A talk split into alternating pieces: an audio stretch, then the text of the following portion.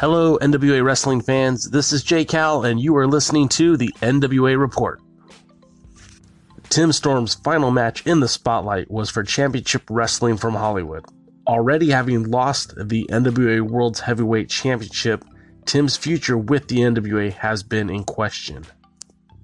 Storm lost his opportunity against Nick Aldis in an NWA World Heavyweight Championship rematch to Josephus in an empty arena at the Impact Studios. From last we saw the now 54 year old former World's Heavyweight Champion in the 10 pounds of gold series, it appeared that he would be stepping away from the ring. Even yesterday on the Fightful.com podcast, Storm was non committal to what his future holds.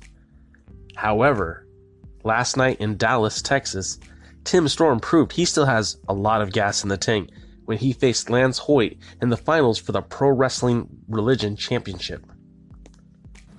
Hoyt won the match to become the PWR champion. But could this be the start for just one more run with the perfect storm? Will we see Tim Storm return to the NWA? I guess we'll have to wait and see. However, seeing the perfect storm return to action against such a high profile wrestler like Lance Hoyt leads me to believe that we will see Tim Storm in an NWA ring once again. The Aldis Crusade had promised a four continent journey in 60 days with 20 plus opponents. Nick Aldis promised to travel to the United Kingdom to China, to Australia, and all over the United States to prove why he is the NWA World's Heavyweight Champion. Nick Aldis conquered the United Kingdom with eight victories over the course of 10 days, stretching over a myriad of promotions. In fact, Nick Aldis was scheduled to main event a match for Excite Wrestling in New York. However, the match was canceled due to inclement weather.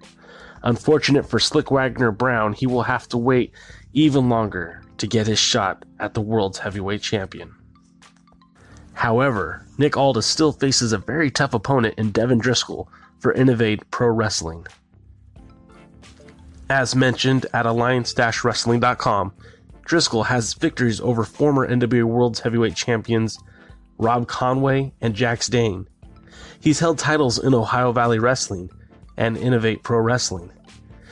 He held an NWA Regional Championship, which was called the Throwback Heavyweight title, which he successfully defended against Nick Aldis just a mere two years ago. Devin Driscoll is a tough competitor, and this match will not be a walk in the park. This isn't James Ellsworth. This isn't going to be easy. However, if the National Treasure can retain his title in Kingsport on Sunday, he still has matches scheduled for next weekend against Crimson for Tried and True Pro Wrestling. The following weekend, he heads to the Rockies to defend the title at the United Wrestling Network affiliate Rocky Mountain Wrestling before facing Tommy Dreamer on March 24th in Philadelphia. There's also a promise of a match in Australia for the world's heavyweight champion. The match I think a lot of us are waiting for, are very excited about, will be in Wenzhou, China, as the United Wrestling Network presents a live spectacular show featuring Boom Boom Colt Cabana challenging the NWA World Heavyweight Champion. We may have some exciting news to report about that show in China in the next coming weeks. There are some questions that still need to be answered.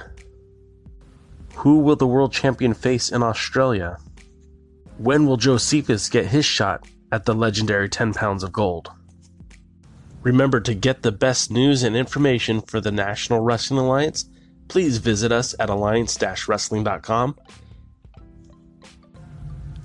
Follow us on Twitter at the Alliance blog, like us on Facebook, and if you enjoyed this podcast, please hit subscribe.